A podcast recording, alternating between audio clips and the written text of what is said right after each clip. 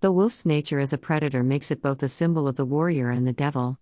The popular trope of the big bad wolf is a development of this, while the identification of the warrior with the wolf through totemism gave rise to the notion of lycanthropy, the mythical or ritual identification of man and wolf. In Proto Indo European mythology, the wolf was presumed to be associated with the warrior class, who would transform into wolves upon their initiation. In some Northern European and Native American cultures, wolves were sometimes associated with witchcraft. In Norse mythology, the Volva, witch, Hyndla, and the giantess Hyrrokin are both portrayed as using wolves as mounts, while in Navajo culture, wolves were feared as witches in wolf's clothing. The Chilcotin believed that contact with wolves could cause mental illness and death. Norse mythology has at least three prominently malevolent wolves, in particular the giant Fenrir and his children, Skoll and Hati. Fenrir is bound by the gods, but is ultimately destined to grow too large for his bonds and devour Odin during the course of Ragnarok. Fenrir's two offspring devour the sun and moon at Ragnarok.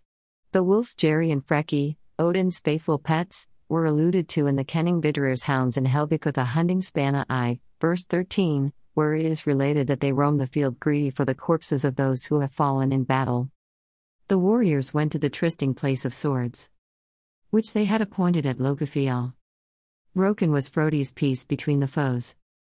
Vidrir's hounds went about the isle slaughter greedy.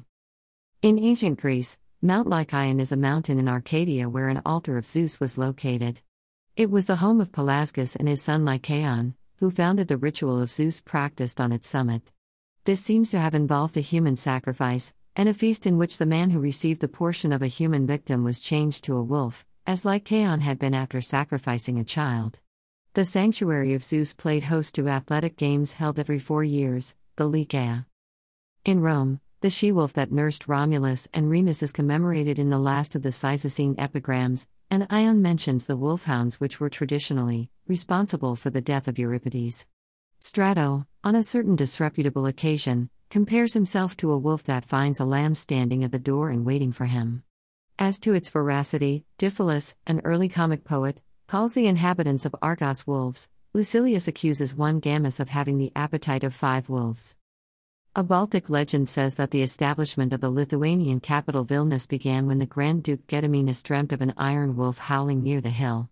Lithuanian goddess Medeina was described as a single, voluptuous, and beautiful huntress who was unwilling to get married. She was depicted as a she wolf with an escort of wolves. The existence of a ritual that provides one with the ability to turn into a wolf. Such a transformation may be related either to lycanthropy itself, a widespread phenomenon, but attested especially in the Balkans Carpathian region, or a ritual imitation of the behavior and appearance of the wolf.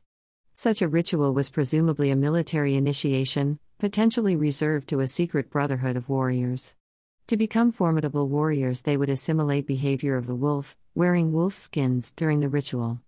Traces related to wolves as a cult or as totems were found in this area since the Neolithic period, including the Vinca culture artifacts, wolf statues, and fairly rudimentary figurines representing dancers with a wolf mask.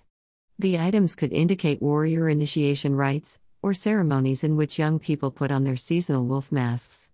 The element of unity of beliefs about werewolves and lycanthropy exists in the magical religious experience of mystical solidarity with the wolf by whatever means used to obtain it but all have one original myth, a primary event. Wolves were generally revered by Aboriginal Canadians that survived by hunting, but were thought little of by those that survived through agriculture. Some Alaska natives, including the Nunamiut of both northern and northwestern Alaska, respected the wolf's hunting skill and tried to emulate the wolf in order to hunt successfully. First Nations such as Naskapi as well as Squamish and Lil'wat view the wolf as a daytime hunting guide. The Naskapists believe that the caribou afterlife is guarded by giant wolves that kill careless hunters who venture too near. The Netsilik Inuit and Takanaluk Arnaluk believe that the sea woman Nuyuk's home was guarded by wolves. According to the Pawnee creation myth, the wolf was the first creature to experience death. The wolf star, enraged at not having been invited to attend a council on how the earth should be made, sent a wolf to steal the whirlwind bag of the storm that comes out of the west, which contained the first humans. Upon being freed from the bag, the humans killed the wolf, thus bringing death into the world. The birth and death of the wolf star, Sirius, was to them a reflection of the wolf's coming and going down the path of the Milky Way known as Wolf Road.